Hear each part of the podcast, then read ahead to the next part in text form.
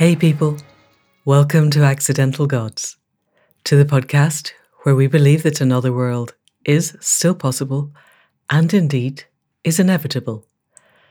And that if we all work together, there is time to create the future that we would be proud to leave to the generations that come after us. I'm Amanda Scott, your host into this journey into possibility. And this week, I am genuinely thrilled to introduce you to one of the women who is breaking new ground on the leading edge of change.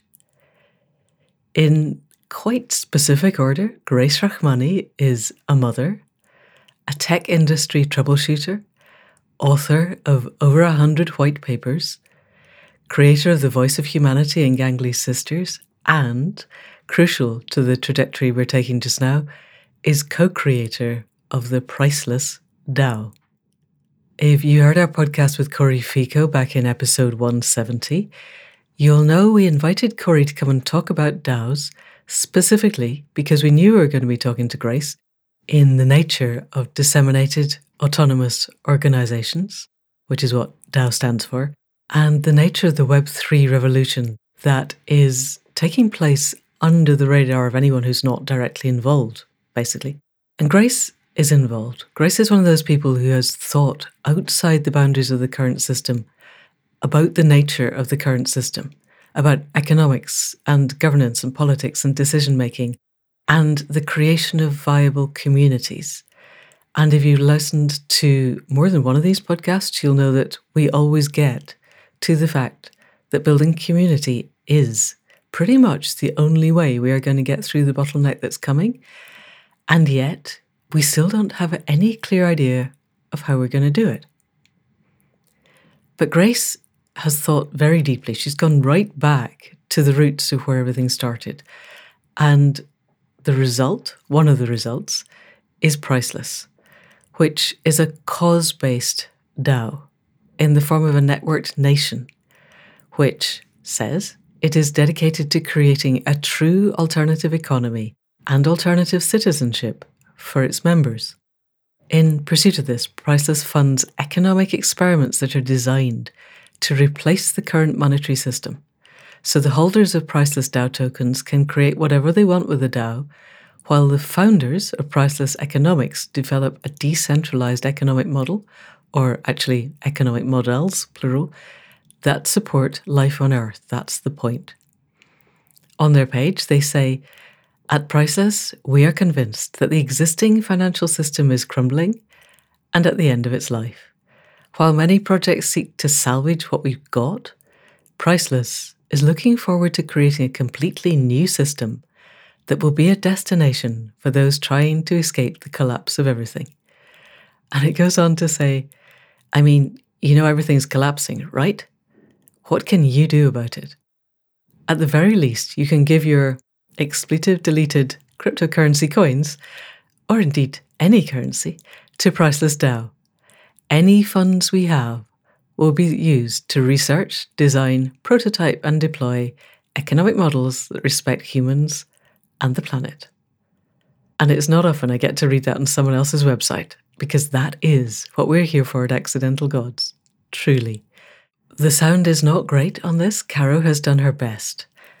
But pretty much everything Grace says, I think, is gold dust. So your ears are just going to have to cope. You are going to want to listen to this. So, people of the podcast, please do welcome Grace Rachmany of Priceless DAO. Grace Rachmany, welcome to the Accidental Gods podcast, and thank you for taking time out on this glorious and quite exciting news-wise Monday morning. Welcome. Oh, thank you so much for having me. I'm quite excited to be here. Um, your your podcast is one of the few that I actually listen to every week, pretty much religiously. So I'm excited to be here. Wow, thank you. That's that's a great honor, given all the work that you're doing. Thank you so much. You do a lot of work on a lot of different areas, and your website, which I have already put in the show notes, is a fascinating insight into all of the stuff that you do. But we're here today to talk mostly, about your creation of the Priceless DAO and the ways that it could lead us forward. On on the podcast, as you're aware, almost everybody we get to, we need to set up community, and no, we don't know how. And we need to reconfigure democracy. And no, we don't know how. And we need to reconfigure the way that we store, exchange, and account for value. And no, we don't quite know how.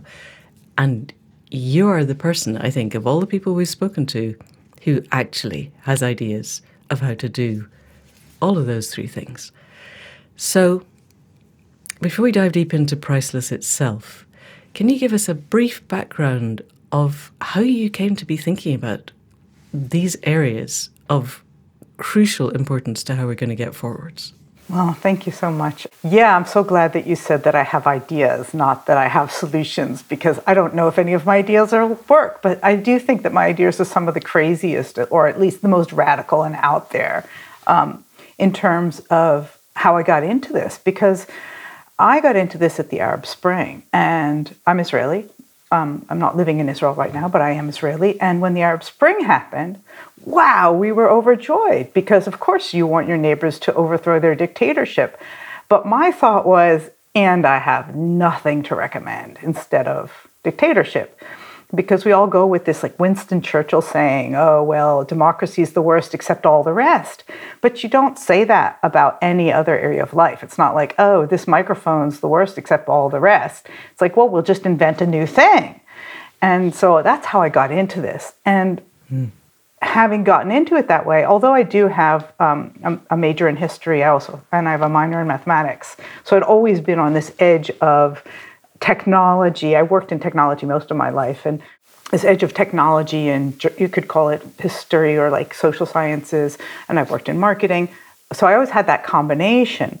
But um, I wasn't an expert in democracy or anything like that. And I have an MBA, so I understood about money.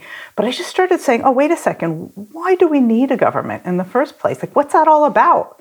and what should a government even be doing and what if i were starting from scratch not just fixing the one i've got what would that look like? And because i start at first principles my ideas are radical and that's the definition of radical right? Radical is starting from first principles. It doesn't mean uh, you know like anti something it means starting at the first principle. What is a government? Why do we need it? What are the things we should govern?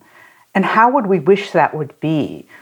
And so that was really how I started out about it. And when you think about our democracies, our democracies are designed at a time when the best you could do was like, I'm going to send James to London or Glasgow, right? I'm just, James is our best guy. I guess that's probably not the name you have in Scotland, but you know, that's our best guy. We know him. He'll come back once a year and report to us and he'll represent us. And if he doesn't represent us well, or you know, maybe you're like, you know what, he's just such a buffoon. He talks all the time. Let's send him to London with all the other buffoons and get rid of him because he doesn't do a lot of work. Yeah. Um, but whatever it was, you knew who you were sending, you knew they kind of represented you. And really, how much power did the government actually have over you? Like, not that much, like enough to ask him to bring back some taxes. And if you didn't like the amount of taxes that he asked you for, you might slit his throat or something. But they really didn't have much power, and we really didn't have much communication. And we're still using that today, even though everything about the amount of power they have is completely different. Yes.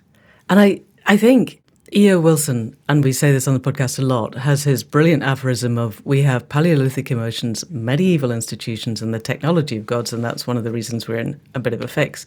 And I think one of the keys of particularly you know, Britain is called the mother of parliaments and the foundation of democracy, and it was never designed to give power to the people.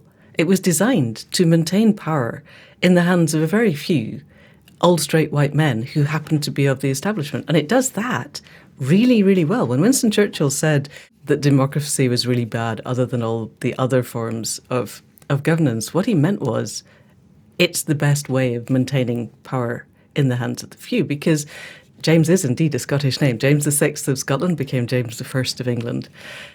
First of all, the franchise was in the beginning, it only landed gentry, and it was only landed men. The, you know, women didn't get the vote around the world until very, very late. So it was really explicitly designed to give a very small number of people the sense that they had a tiny bit of agency.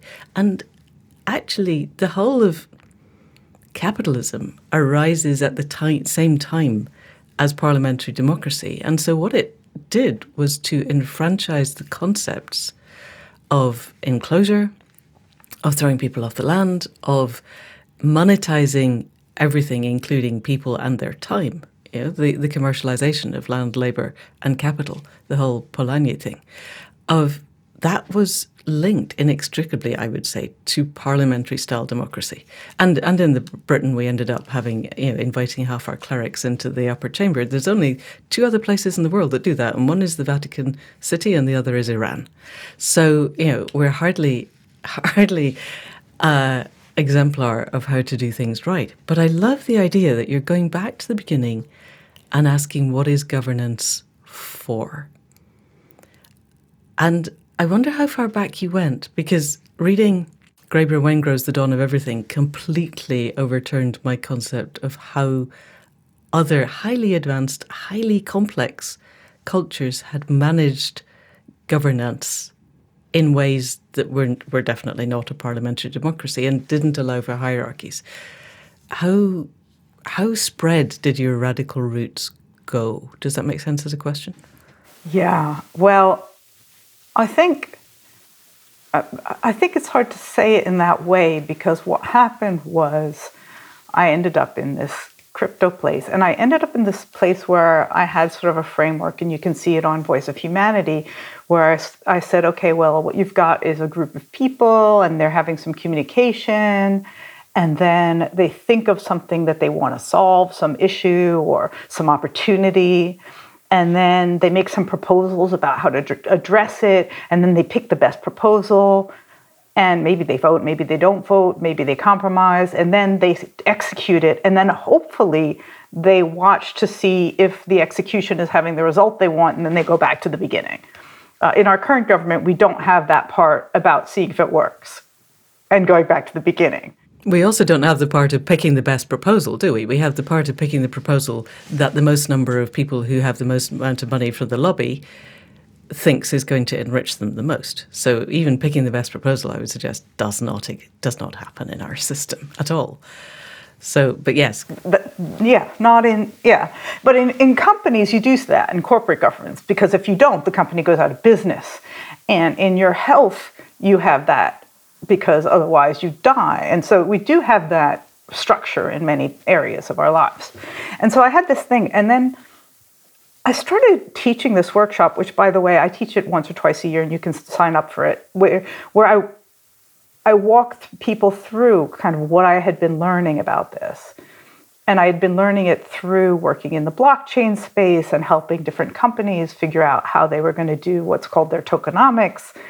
And I started doing this six week workshop. It's a reverse classroom workshop where I walk people through this. And of course, my thinking just started expanding as I was dealing with people dealing with real cases, both in terms of these business plans I was writing, which are called white papers, and in the blockchain space for bizarre historical reasons. And also by talking through people, what they were really doing in their communities.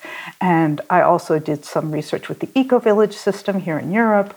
And so it wasn't like I went back in history as much as I looked at what was and wasn't working. And what I recognized is that we think that decisions get made at the moment you make a decision, like when you vote. And, and our government, like you said, they want you to think that you have power at that moment you vote. But it's kind of ridiculous. And, and the way I talk about that is lunch. Like, you, pretty soon you're going to decide what to have for lunch and you think that you're going to decide what you're going to have for lunch.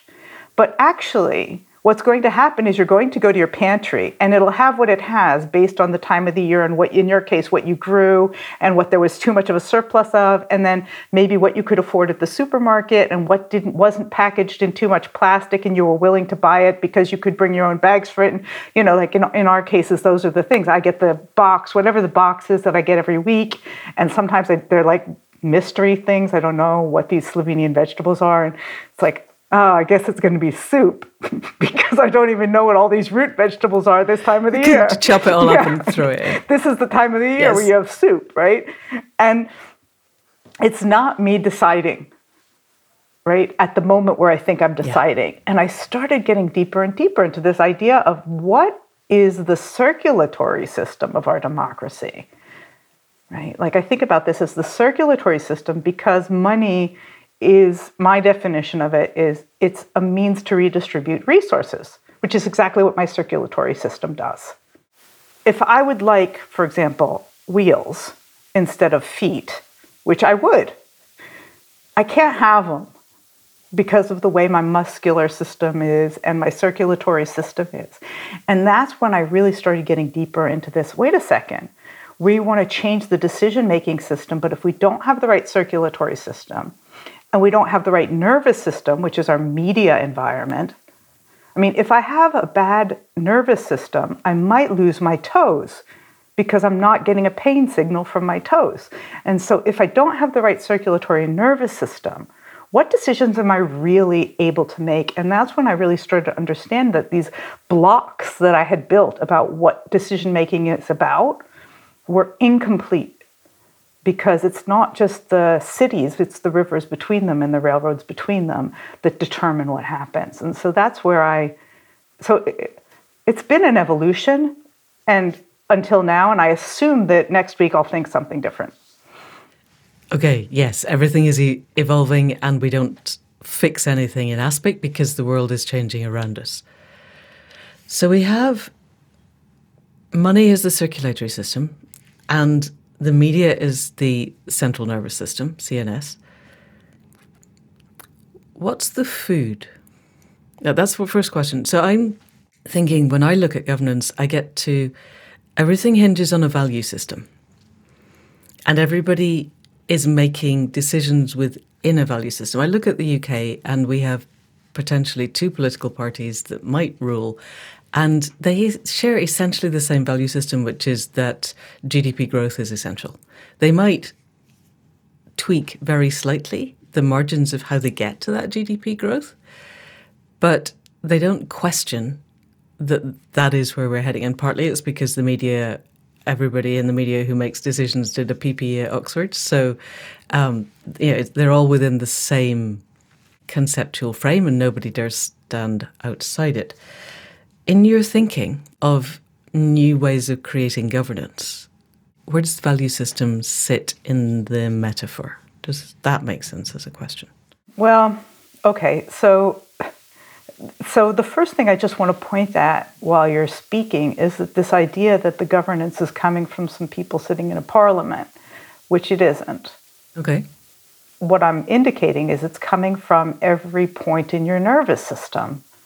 And so I'm going to take uh, something slightly controversial as an example, but I kind of know how this happened in Great Britain.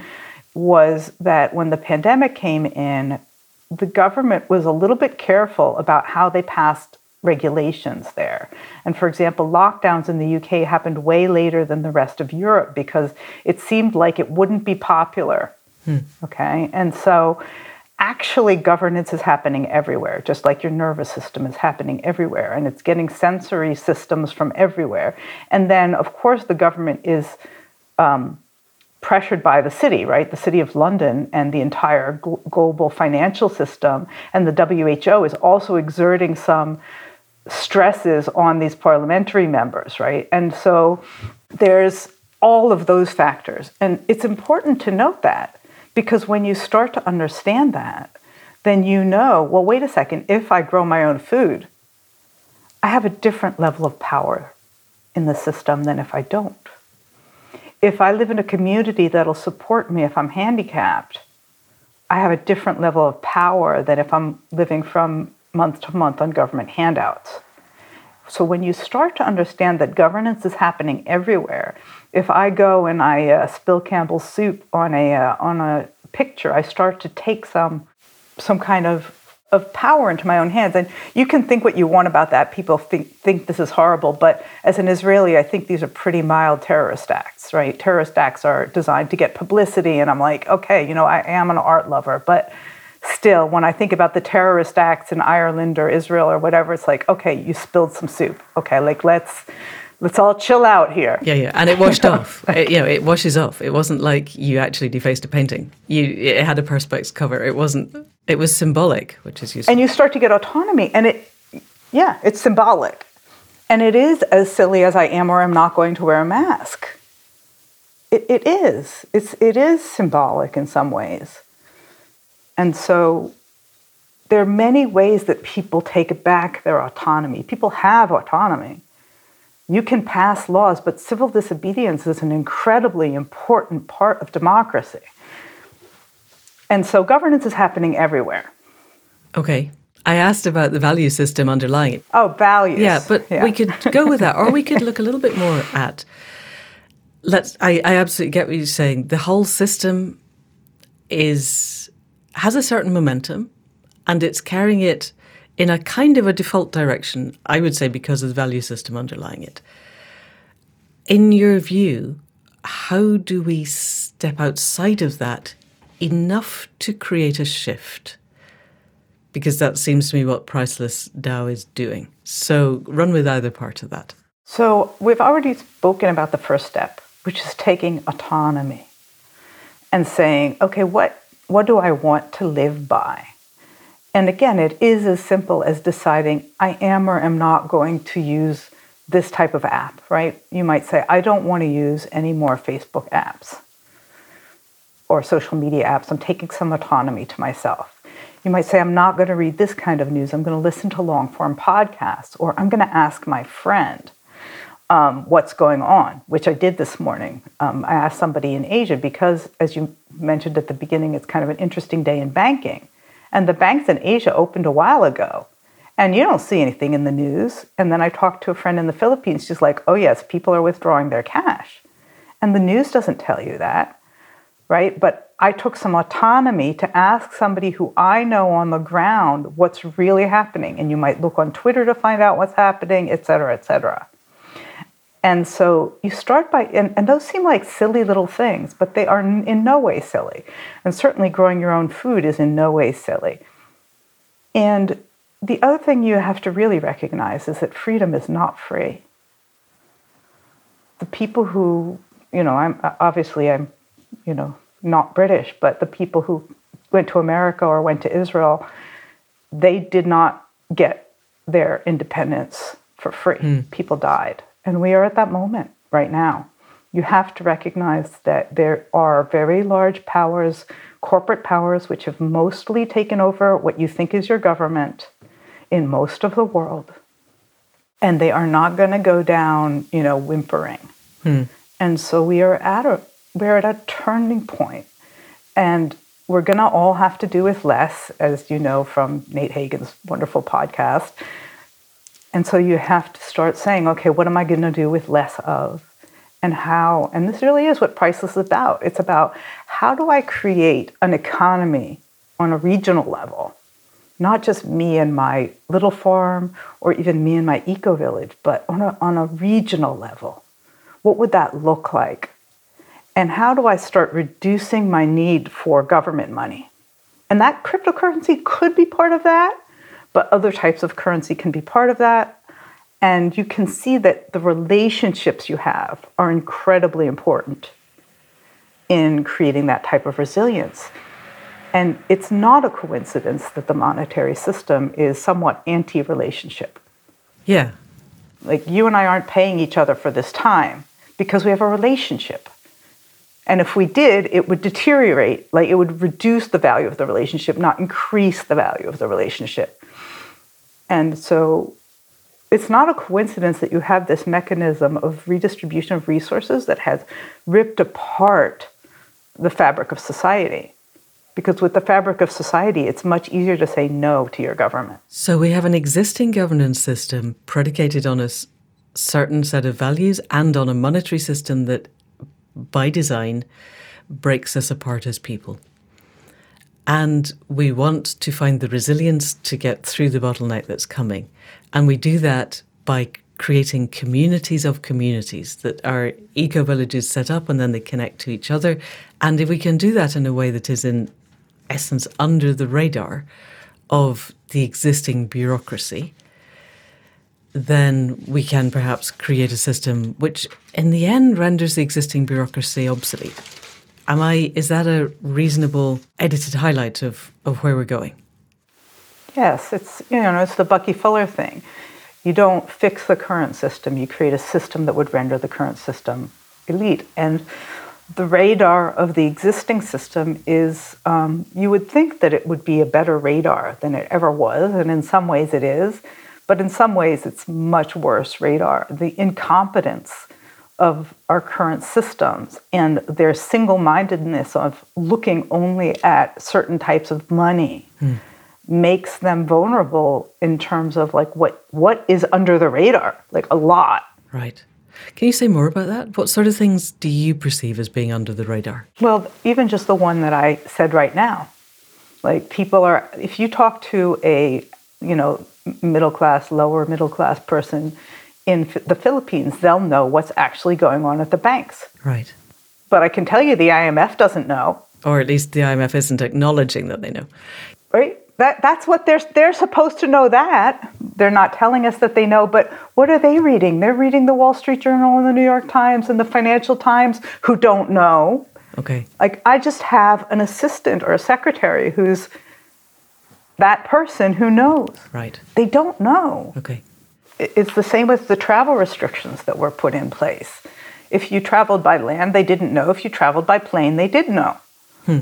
Yeah. You know, how many border crossings are there in Europe? So it seems also that the world of DAOs and Web3 is, is way below the radar of most of our governance system, partly because they tend to be old straight white men who who can barely get their heads around email and, and rely on inputs of other people who aren't really looking at this field. So we did speak to Cory Feco, which was lovely, but could you just give us the very basic concept of what a DAO is and then what priceless DAO is? Okay. So first firstly, the I don't think it's because they're old white men or anything else cuz young people are it's hard to wrap their hand around this thing. But just to give an idea of what a blockchain is first of all, right? So if you want to get married today, you go down to the town hall or whatever it is, or the church, and you get a stamp from somebody. That's a centralized authority. But in the old days, you would have your church, you would have your wedding in the town square, and then everybody would see it and know you were married. That's what blockchain is. It's putting all the money in the town square. It's really simple. Like there's a there's a list of where all the money is. Anybody can look at it and nobody can cheat. You don't have to rely on your bank, you don't have to rely on your government. It's like getting married in the town square. You don't need a preacher. Everyone knows or you wear a dot on your head or something like I'm going to wear a dot on my head. Everybody knows I'm married. Yeah. And so that's what blockchain is all about. Now, if you think about that, that means we can all agree on a number of things. For example, we were talking about the media system if you have an attestation and it's like the situation is that the thermometer said this at this time and the thermometer was located here okay now we know something. And we have a photograph of the tree and that's all put in the public square on the blockchain we start to have a truth machine. And i think that money is the least interesting part of that. I think the knowledge system is the most interesting part of it. And it's not that there is a truth. I mean, we're not children. You, you know, they, they, talk about like the blockchain as this truth machine. Like, there, there is no truth. I hope I'm not telling you something you didn't know. no, no, absolutely no. No, I'm just really glad to hear somebody else saying that because the idea that, that there is a single truth, or even you know, if the thermometer said something, it doesn't mean nobody dunked it in a cup of coffee five seconds before. You know, there's there's there's yeah. Sense making is is a really interesting field and we could get into that but definitely so what the right. blockchain allows us to do is to verify things that we can all agree on but we aren't necessarily all agree on the same things so it, it allows a verification system that is very difficult to retrospectively change. I think that seems to me to be part of its key. Exactly. Yeah it's an attestation system. And so now you go to democracy and what's a DAO?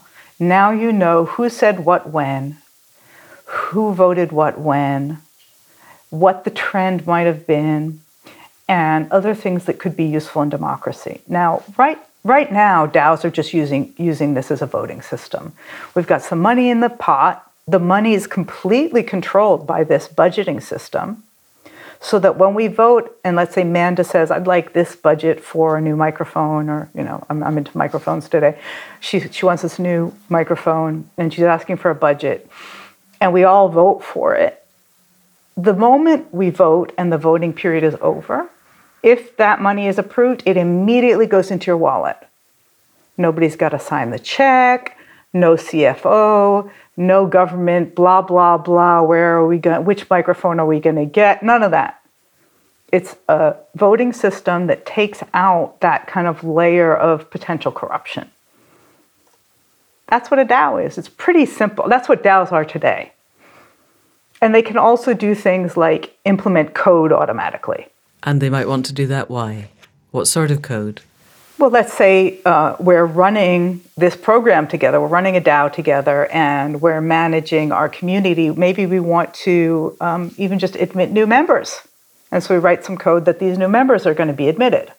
Or maybe, um, you know, maybe we want to change the code from, I don't know, you know, like it's so abstract at this point. But let's say that right now we have a, um, one of one of the interesting examples is like what if you reinvented the internet and we had to decide which types of traffic to ban? Right. That might be a code change right?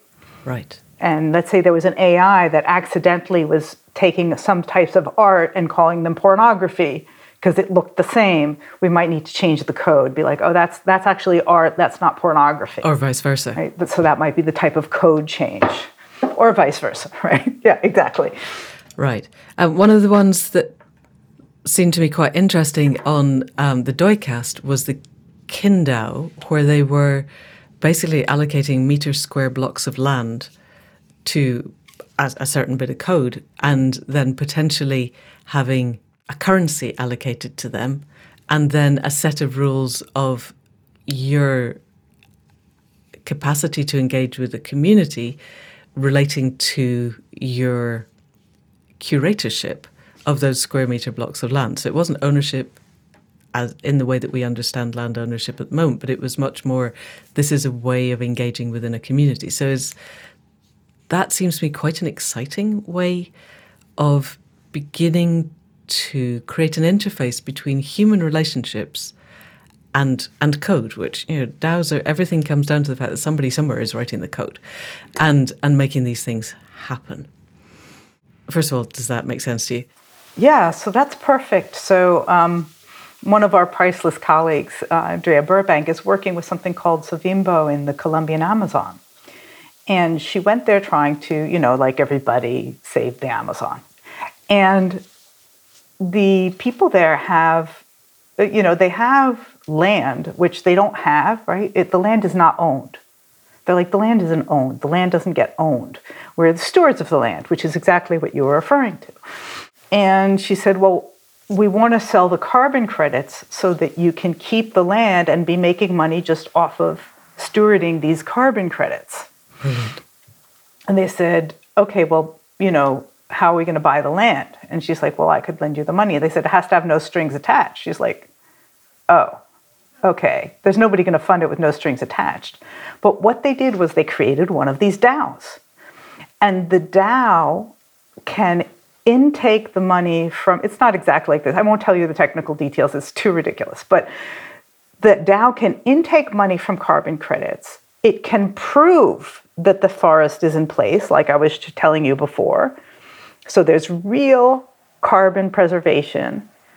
And it can make sure that the money from those carbon credits is distributed and I think it's one third to, towards purchasing more of the land to be stewarded by the DAO.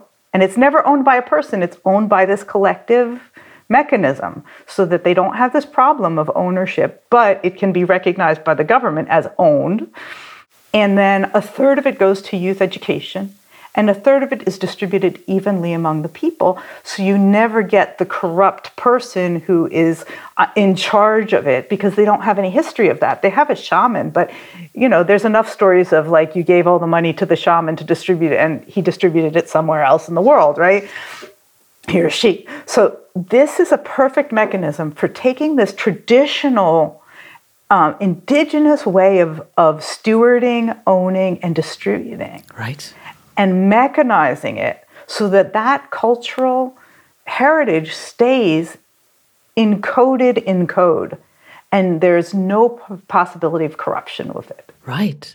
So I'd really like to look at how that expands wider, but I have a really core question because this seemed to me something, particularly with the conversation with Cory.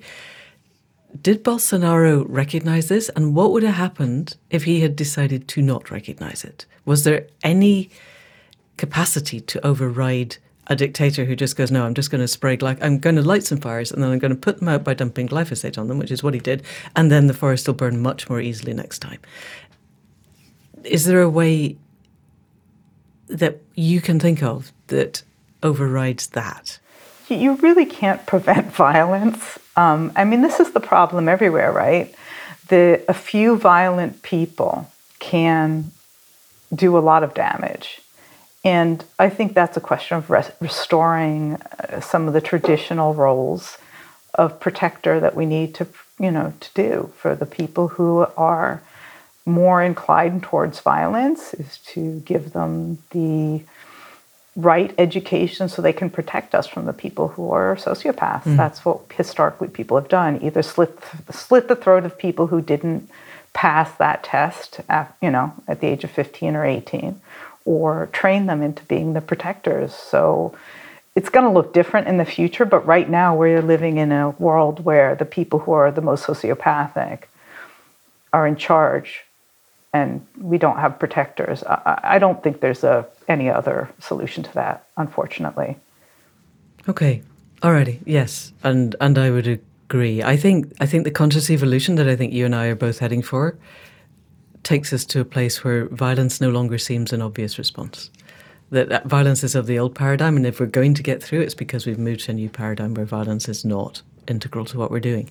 So, given the model that you just described, which sounds extraordinary and by definition prevents hierarchies and power dominance features from happening, how do we expand that? How do we take that and widen it to more communities and communities of communities? Okay, so I think if you, I'm going to go back to a biological explanation again. I want to make sure this isn't too like crazy technical, but if you'll notice, uh, I mean, you can see this, but on the podcast, perhaps not. I have a body, and in that body, I have cells, and you could think of cells as individuals. But those cells are organized into organs, and those organs are organized into systems, and then that's organized into a body. And so maybe the community that we're talking about is something like an organ, and maybe there's a lot of those types of organ. They're called forest preservation organs, okay?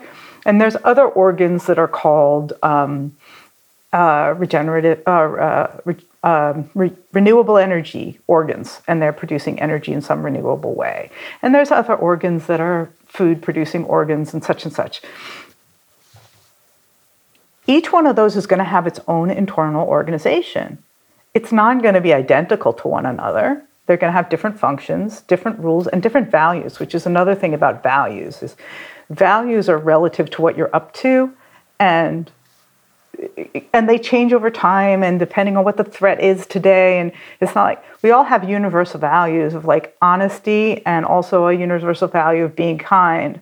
And sometimes there's a conflict between telling the truth and being kind. Hmm.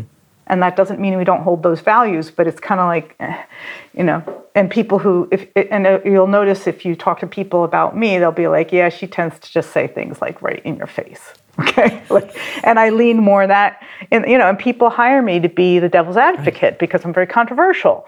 So you know you might not want me to lead your your traditional startup but i'm going to point out all the flaws for you. That's very valuable. And, and so values change right?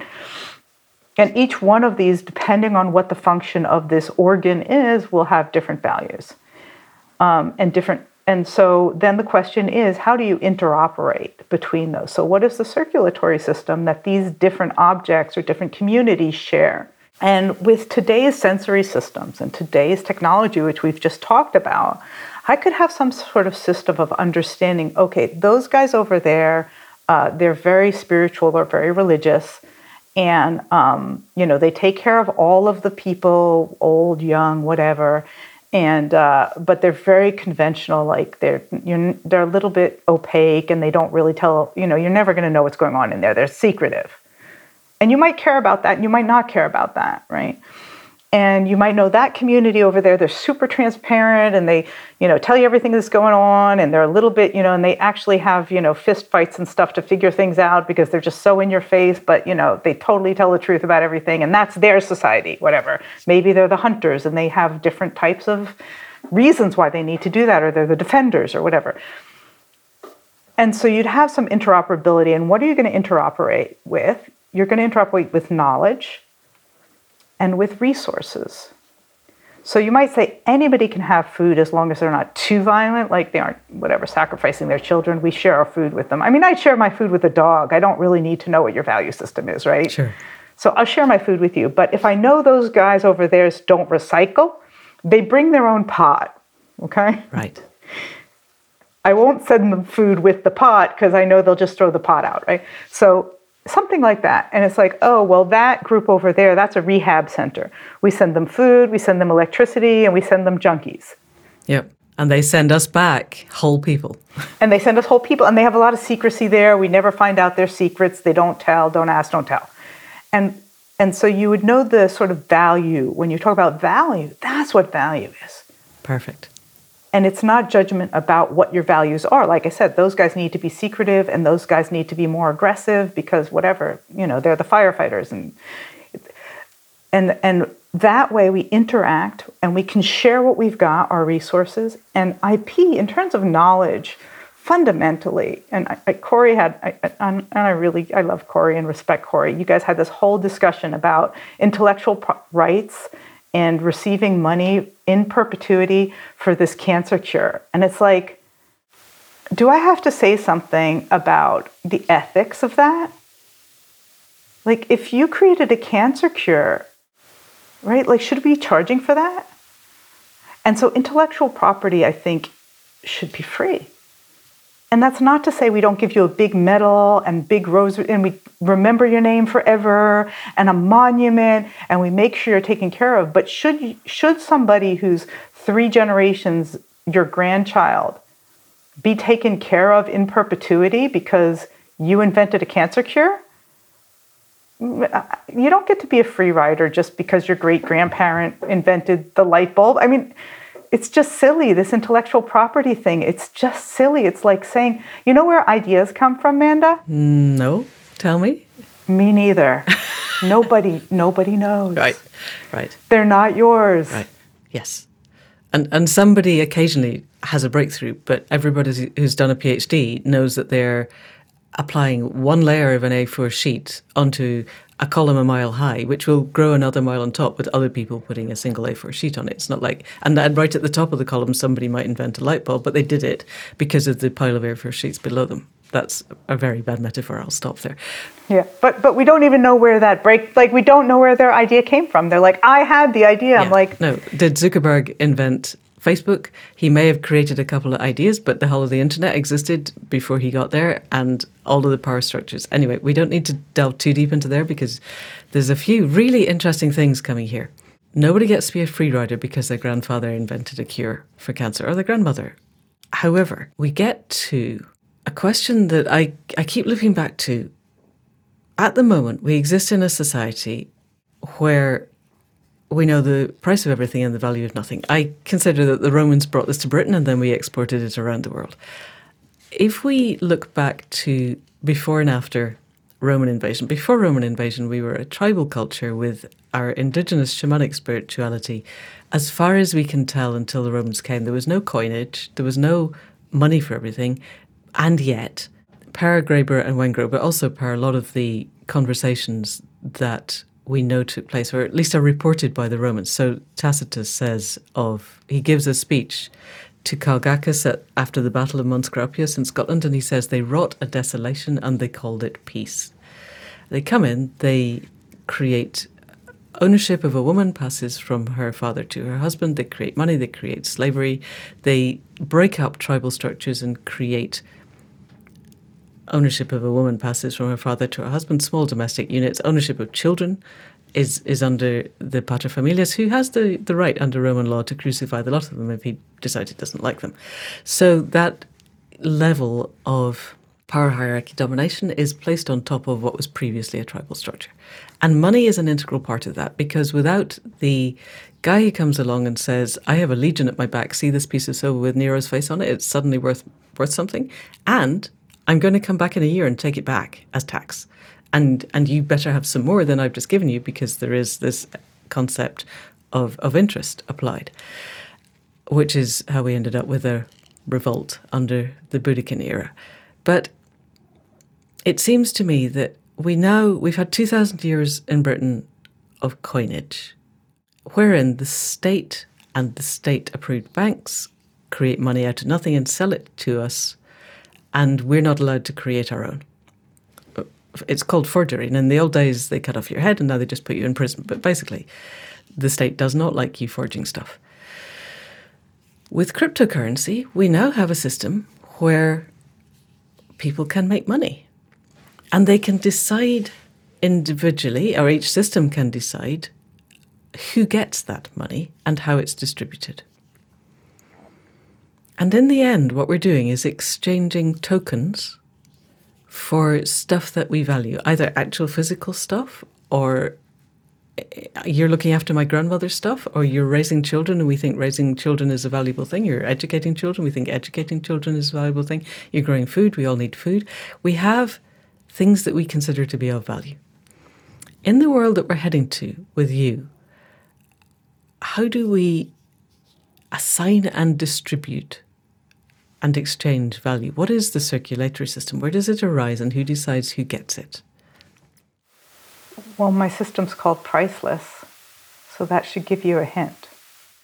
So it's called priceless, and it hints at the abomination that you just described, which is that I'm going to write down how much X is worth. Like, I'm going to write down how much your motherhood is worth and how much it should be, I should pay you to carry something in your womb and uh, and you know breastfeeding is worth this much and bottle feeding is worth that much and you know like whatever. Like it's an abomination right? And, and we all know it. And that's why money has traditionally been for men's work because women's work it would be an abomination to value it. And so that's why we have this crazy system which devalues the things that we care about most. Air and we all know this carbon credit thing is insane. And it, you know, like I, I, just explained to you one of the systems for carbon credits that is positive. And this is a transitionary stage. But measuring everything and giving it a number as a value hmm. corrupts the thing. It's a little bit like Iain McGilchrist was talking about, like analyzing a poem kills it. Yes. It's like, oh, now that we can take it and analyze it, you've killed the poem, right? And we kill everything of value with this dead like token that measures it. And if you think about redistribution of resources and money as a proxy, we don't need the proxy anymore. Let's measure did everybody get food tonight? After everybody got food, let's measure mm. how warm is their home or how cold is their home and how good is their health. And let's redistribute that. And you're never going to get to this utopia, right? But basically, it's each community should have the resources so that they're not dying and the communities around them care for it, just like my liver and my brain and my heart. And there's nothing in my system is like, let's see, how much do we value the heart? No, it's like everybody's got to get oxygen. And if you, um, I do cold water plunges, right? If you do cold water plunges, your extremities get cold sooner because your body knows to bring the heat to the middle organs. And if some part is going to freeze to death, it's going to be your fingers and your toes first. And your body knows how to do that. And so that's how redistribution of resources. And you can say something kind of like simplified, like nobody gets a new iPhone until everybody eats, right? Hmm. And that's how your society should operate. Is that easy? Will we ever get there? No, we're never going to get there. It's not easy. But the idea of using a proxy today, when we have actual measures and we have AI and we can really know, sometimes I talk about like minimum viable economy. which would be I know how many food, like how many people ate today, how many people went without food, and I know how far the food traveled. And that's all I know. If all you knew is that, and you're, instead of GDP, you're measuring empty plates and distance of food traveled, you'd really have a pretty good society because the distance of food travels, its ecological footprint, its nutritional value, its local support for your local farmers. And if every country in the world and every city in the world just had that, and you could look on a map of your town on your phone and be like, oh my goodness, these three people went without food for the last three nights. And I've got a little extra. Hmm. Or I'm driving by there and I can stop by the supermarket and grab something. If you just had that on, and again, you have to recognize we need to be like in these circles where you actually have responsibility. That could be electronically mediated, that could be personally mediated, because you do want to know somebody's just having a hard time or they're ill and somebody else is actually a free rider. And that has to be mitigated by culture. And we've extrapolated that out. Like we've been like, oh, we're going to do some forms. And when filling out these forms, we'll know whether you're a real free rider or not. I mean, it's just, it doesn't work, right? But we don't need those proxies anymore. We have the data. All of the data is like in my little phone here it has so much data. Hmm. And properly utilized, we no longer need a symbol system like money. Money is just a symbol system, right? Like, and we could use a completely different symbol system. And we have some of them, right? Like if you buy a refrigerator, it's got that colored thing on it, or if you buy some food and it says organic, we've started to have alternative symbol systems that could completely replace this. If you go to an Airbnb, it has, you know, are you a neat and clean person or not? Are you a good guest or not? If I know you're a good guest and I know you're in good standing in your town and I have a spare room, you don't need money. It's like couch surfing, right? It, hmm. It's these things can substitute for money. And they probably should because money is outdated. It's just outdated. It's not bad, it's outdated.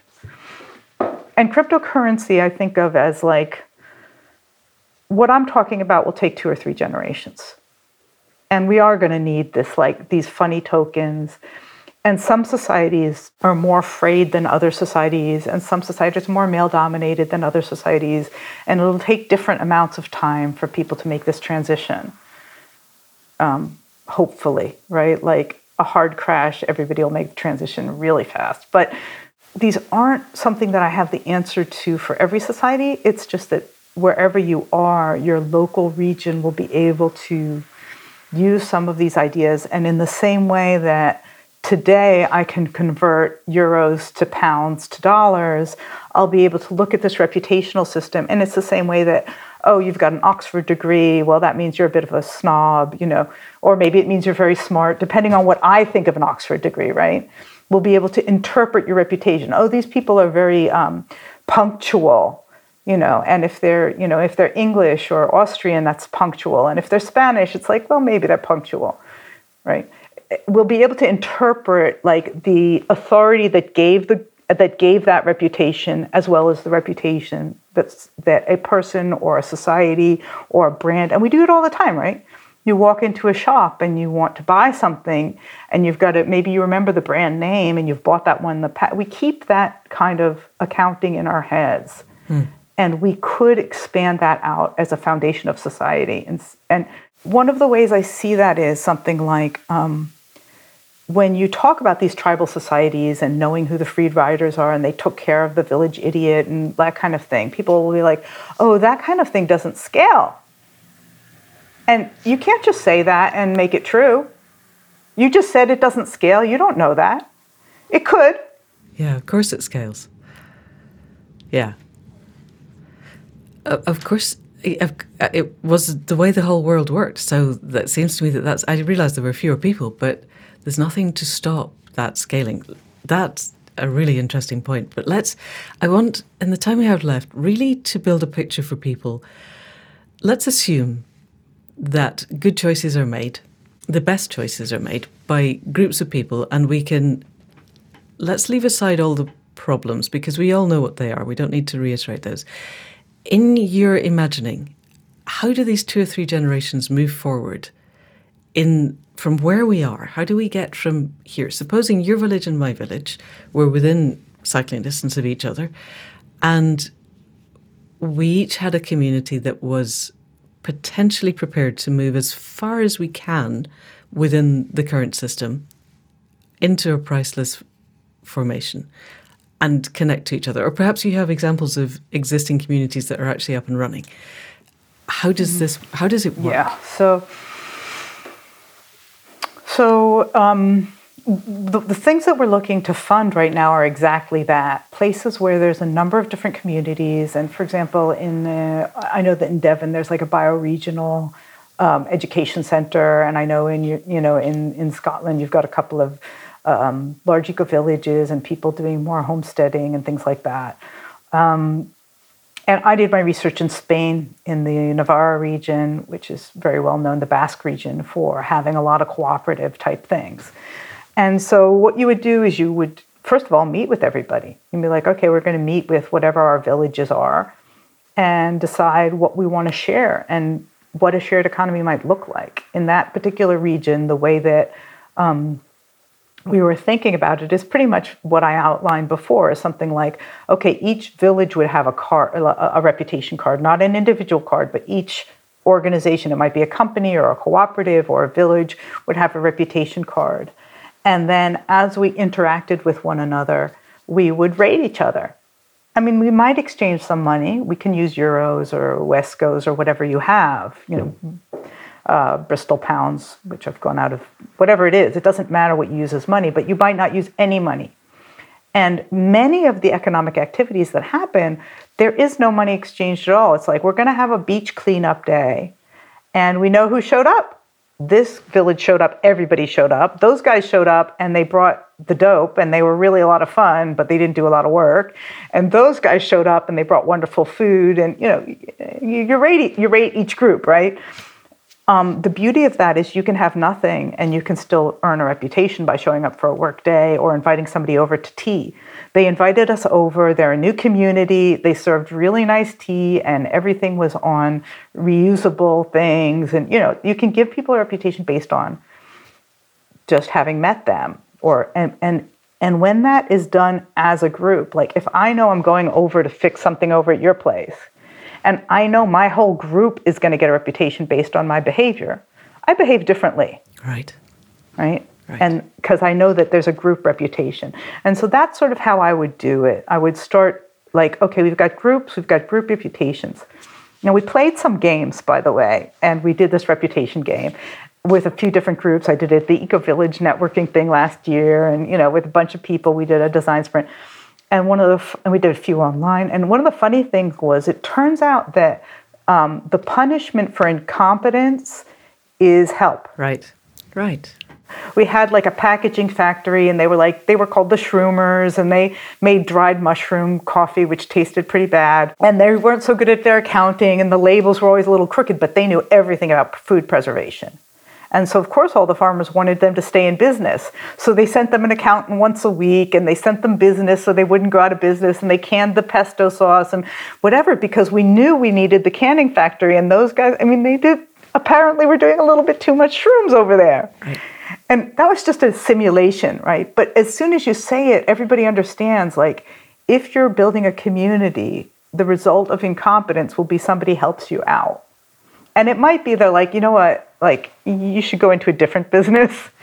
But uh, if you need each other, you figure it out.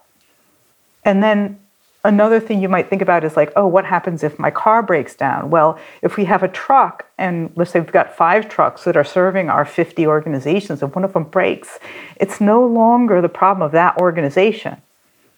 Now, as a team of 50 villages, we're like, well, I know a mechanic, and how about we? I've got an old truck in the back, maybe some of the parts, and you know, you have options that as an individual you would never have to solve problems.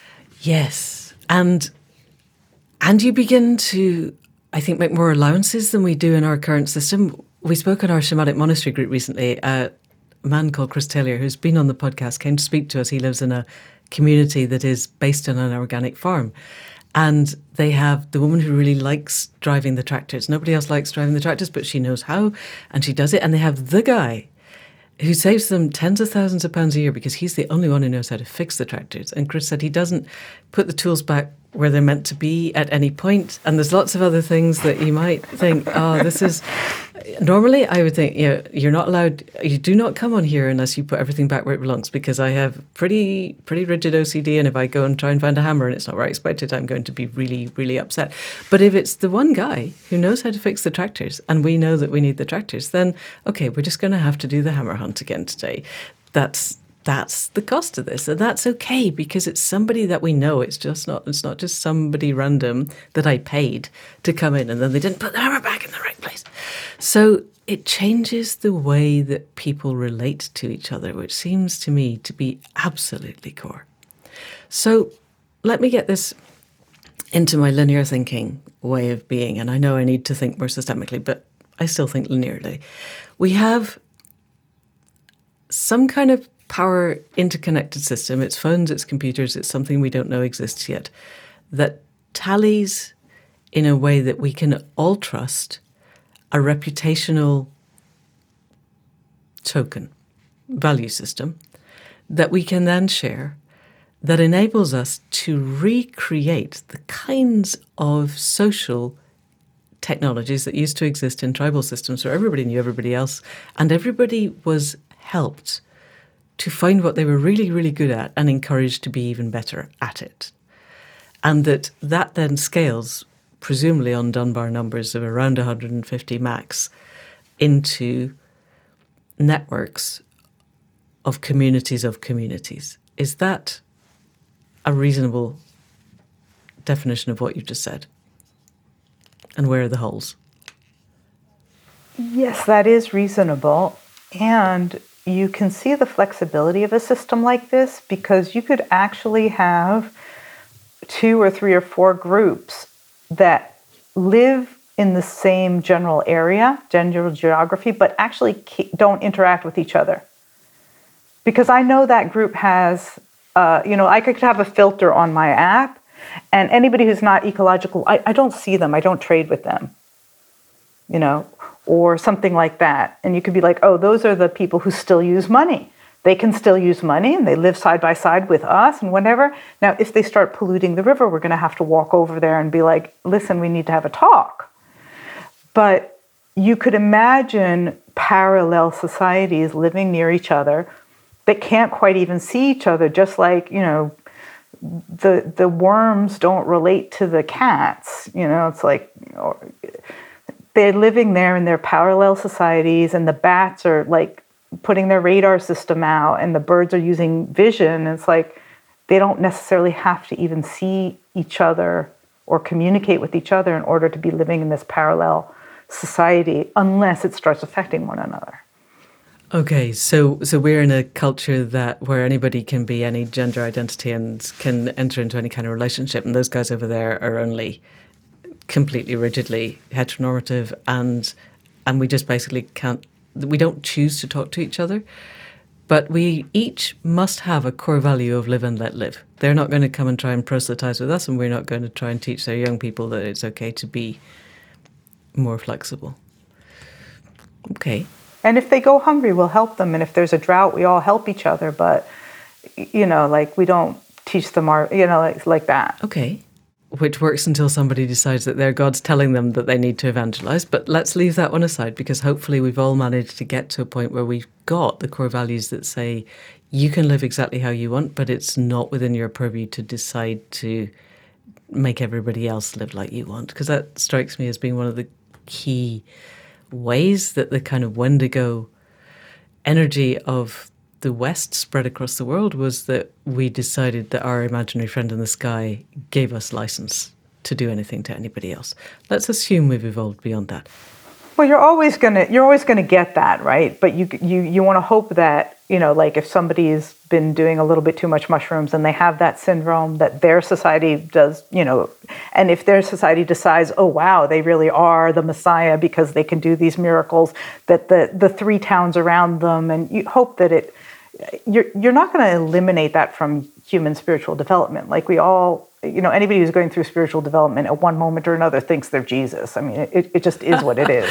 And people do become violent at different points in their lives. And, you know, like you get angry. And it, these are, they're not going to go away because people are born really immature. Um, but you just hope that you can handle them just like if whatever disease enters my body, hopefully it gets dealt with locally, and if not, da, da, da, da, and then eventually I have to drink too much fluids and lie in bed for three days. You hope that it's something like that. But but I'm not idealist. I don't believe we're going to change human nature, but I do believe we can handle it at these scaling levels. Yeah, and Graeber and Wengrow, who are still gods, even though Graeber's dead, as far as I'm concerned, the, the dawn of everything really changed my view. Even more God. Yes, well, quite. Uh, they they they dis, they considered that there were three freedoms that allowed these societies to to function, and they were the freedom to move away and be welcomed somewhere else, the freedom to refuse or disobey commands, and the freedom to remake and test new social formations. And it seems to me that in the world that we're building, if those three freedoms exist particularly, it seemed the first one that apparently in the Americas, I, I'm probably going to get the actual nouns wrong, but I think there was the beaver, the elk, and the bear clans. And whatever your identity within your tribe, you were in one of those three. And if you decided that somebody was just getting too hierarchical and you didn't want to stick around, and you walked away, even if your tribe and the other tribe were theoretically in conflict, if you were of the elk clan, the people of the elk clan would take you in and feed you. And so there was a a capacity to not have to stick around when things got hard, which strikes me as really crucial to what we're building. Those three freedoms seem to me to need to be fundamental to what we're doing. And then I am really struck also by the guy of the uh, what we call the Huron and they called the Wendat, who went to France and came back and was like, how how do you guys survive? First of all, you got hier- there are people starving on the streets when the people in the castles have everything, and you've got hierarchies where people at the top tell people down below what to do. Nobody tells me what to do, and nobody in my culture is starving. And getting to that point of they don't tell me what to do because they don't need to, because the social norms are integral and they feel okay because I haven't walked away from them, I guess. And most of us exist in a society where the social norms feel kind of weird, I think. And finding ways in which we can find social norms that we agree on, that seems to me to be what your gaming does, where you end up with the guys who got the canning factory who are being looked after by everybody because we know we want their skills. And actually, it's in our instinct to take care of people as long as we feel safe enough to do that. So, one final question, because we are running out of time. Have you gamed through the how we make the transition from where we are to that because that sounds fantastic. But at the moment we exist in a world where i may want to make my own power but i'm going to have to pay for the solar panels and the wind turbines and the batteries or any of those. You know i may want to start making my own fabrics but it's somewhere along the line. And if i want my phone and the apps until there is a community of communities that are making the ways to connect with each other, I'm going to have to interface with the moneyed culture. Have you looked at that interface and how we how we move the, the kind of Overton window of what value is? Okay, so it's very different in different places. That's the first thing. I had somebody, I was sitting at, a, I was actually at the Emerge conference, and a guy from Ukraine was sitting down. He's like, What would you do if you had to rebuild from scratch? And I said, well, if you really had to shortcut it, right? Like you're just like, I got to rebuild a better society from scratch. And you know, you had to pick the shortest shortcut. I'd be like, put the grannies in charge. Like only postmenopausal women can be in charge of anything. That, that it, it'll reduce your, you know, and breastfeeding women, right? Like you'll reduce the the chances of corruption of the system dramatically. And it's kind of a hack. I mean, it's kind of part of what Priceless is about you know, we've, we've kind of evolved into a women's sense making, not sense making, but a women's group, um, a women's wisdom group of where do you go if you need more women's representation in, you know, in these meta crisis conversations, which are a little bit, you know, I don't need to say, right? So that's, we've kind of evolved into that. Uh, in some ways as a resource. And the other thing is that I'm working on, and I can't say too much about it, but I'm working on with some of the guys from uh, from Institutional and also in Priceless, is we're going to be creating uh, a framework for these different types of projects we're doing. So I described one of the projects that I want to do in Spain. And in Spain, there are already a lot of these eco villages, and there is already a basis on which to do this. And so we've got a we've got a, a prototype that we want to run there. And we've got another prototype of some people in Sweden who are working on something, and some people in Kenya who are working on something. So we have a number of prototypes, and and Priceless and the the institution. We're trying to see if how do we make a portal where uh, donors and investors can look at these new types of projects in different geographies and you know put into whatever you know fund whatever they think are the prototypes that can lead us and they really are culturally different i have a woman here in slovenia who we're, we're looking for, towards um, um, restoring where there used to be coal mining here. And she's looking into getting a budget from either the EU or the Slovenian government for this, just the research phase. What would that economy look like? And the culture here is very different. And so it's very individual.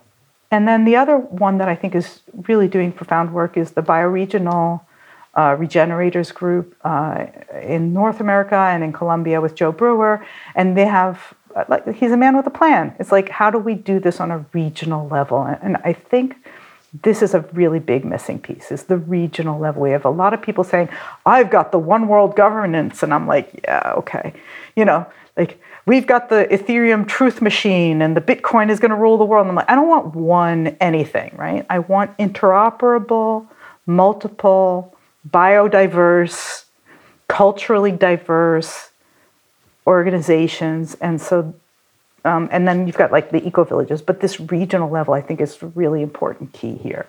Brilliant. And so, do you see in the long run that regional textures, tones will evolve so that certain regions become expert in, I don't know, canning things, preserving things? Or do you see that each region will have subgroups of people who do all of this stuff so that regions can become wholly autonomous? I think that heavy things will have to be more local and knowledge things will maybe expertise like Israel, Israelis know how to do uh, farming in the desert. You know, they are they're water experts. So I think you're going to have, in terms of IP, more specialization, and in terms of physical things that, that need shipping because we're you know we're not going to be able to keep moving things around heavy things around the world very much. Yeah. Per Simon Michaux yes. Yes. And but we're all going to need the people who can keep the internet moving so that we can talk to each other around the planet and share somebody somebody in israel just discovered something really amazing about uh, drawing water out of the air and separating salt and stuff and we all need that as as the planet changes and we can share the information Beautiful. So, if people want to become more involved in what you're doing, where are the places they would best go? Well, because I do so much, gracerachmany.com has links to all of my other stuff. Um, Priceless Women's Wisdom um, is is still kind of by invitation, but if you're listening and you're a female adult and you'd like to join, just reach out, you know, through my website.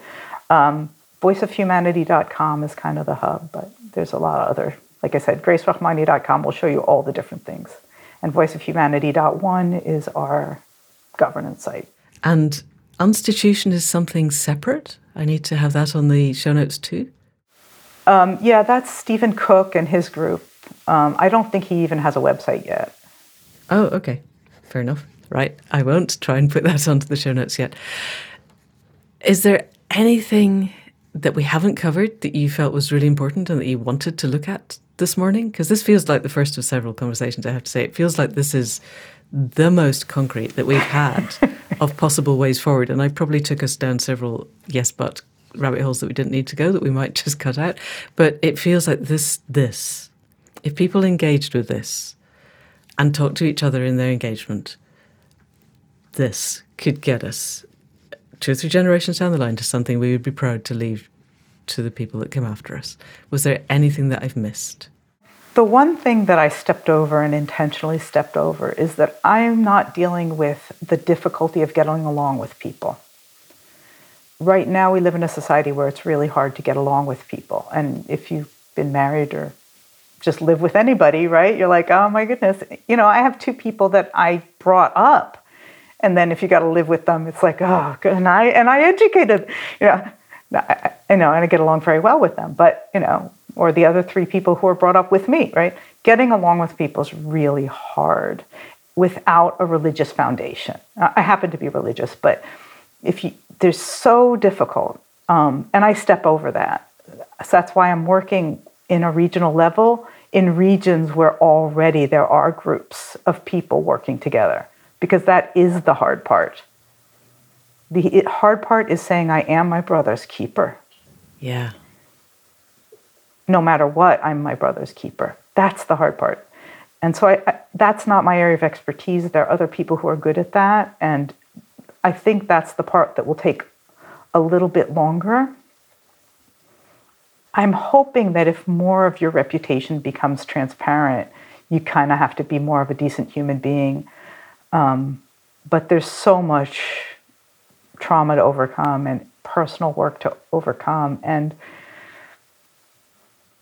and giving up this idea that I'm some kind of individual, it's so difficult. I think that may be the hardest part of what I'm trying to do. And, and I'm leaving that to a lot of other people because you will need a lot of people to do that. And there are a lot of people doing that. Okay. And I would really like to talk to some of them because, yeah, we have our Shamanic Monastery WhatsApp group because that's my idea. That's my name for the eco village that I would like to be part of. But it's really hard. You get down to the granular level of who am I prepared to share airspace with? And you're right. I, uh, I, half the time it's like, okay, I'm just going to go and live in a teepee somewhere all on my own with the dogs and the cats. I'm really happy sharing airspace with the dogs and the cats, but actually anything else is just too complicated and I haven't got the bandwidth. And that's not true because without all of the other people around us, none of us would survive. But we have somehow managed to fracture society to the point where we all think that we could live on our own and that that would actually be much better. Or we're going to create a community where we're all at least a half hour good walk away from each other, which isn't necessarily what a community is about. Also, would take a lot of land space. So, so yes, yes, interesting. Let's talk about that some other time. Grace, this has been fantastic. I am so grateful. And we didn't even get onto what's happening with the the crypto banks collapsing, but I'm guessing it probably doesn't matter. So, thank you. Uh, it's going to matter a lot, but. oh, is it? That's another podcast then. We'll do that another time. That's for another time, yeah. But yeah, thank you so much for having me. Well, that's it for this week. And if that hasn't got you wanting to go off and find Priceless and become part of the community of communities, then I don't know what will. It certainly has me completely inspired and believing that there are ways forward that there are seriously bright people thinking about the best ways that we can integrate the shift into the new system with the descent of the old system. And I get that soft landings may be a dream beyond dreaming, but I am still prepared to dream of them. And Grace seems to me to be laying the groundwork for the best transition that we can hope for. And actually, that isn't quite it for this week. There is a bonus to this podcast because at the end, after I'd hit the record button and we'd stopped recording, we continued the conversation mainly about the collapse of Silicon Valley Bank that I asked right at the end, and the nature of cryptocurrencies, and indeed the nature of the financial system altogether. And this is not unusual with these podcasts. And quite often, I think that the real gold dust happened after we stopped recording. So this time, I had the actual wit to hit the record button and oh, we captured it all. And I do think it's really interesting. So that will be tagged on as a bonus podcast to this because I really don't want to upset the scheduling any further than we already did with the extra bits from Simon Michaux. Wonderful as they were. So that will follow. But beyond that, we will be back next week with another conversation. And in the meantime, thank you to Caro for wrestling with the sound and for the music at the head and foot. to Faith for wrestling with the website and the tech, and for the conversations that keep us moving forward, to Anne Thomas for the transcripts, and, as ever, to you for listening. This is how we change the world, one conversation at a time, one step forward at a time, occasionally one huge leap that opens doors with people who are already paving the way forward. And this feels like one of those. So if you know of anybody who wants to step into the world of community and how to build community and how to exchange value between communities and how to build towards something that's going to work, then please do send them this link. And that's it for now. See you in the bonus. Thank you and goodbye.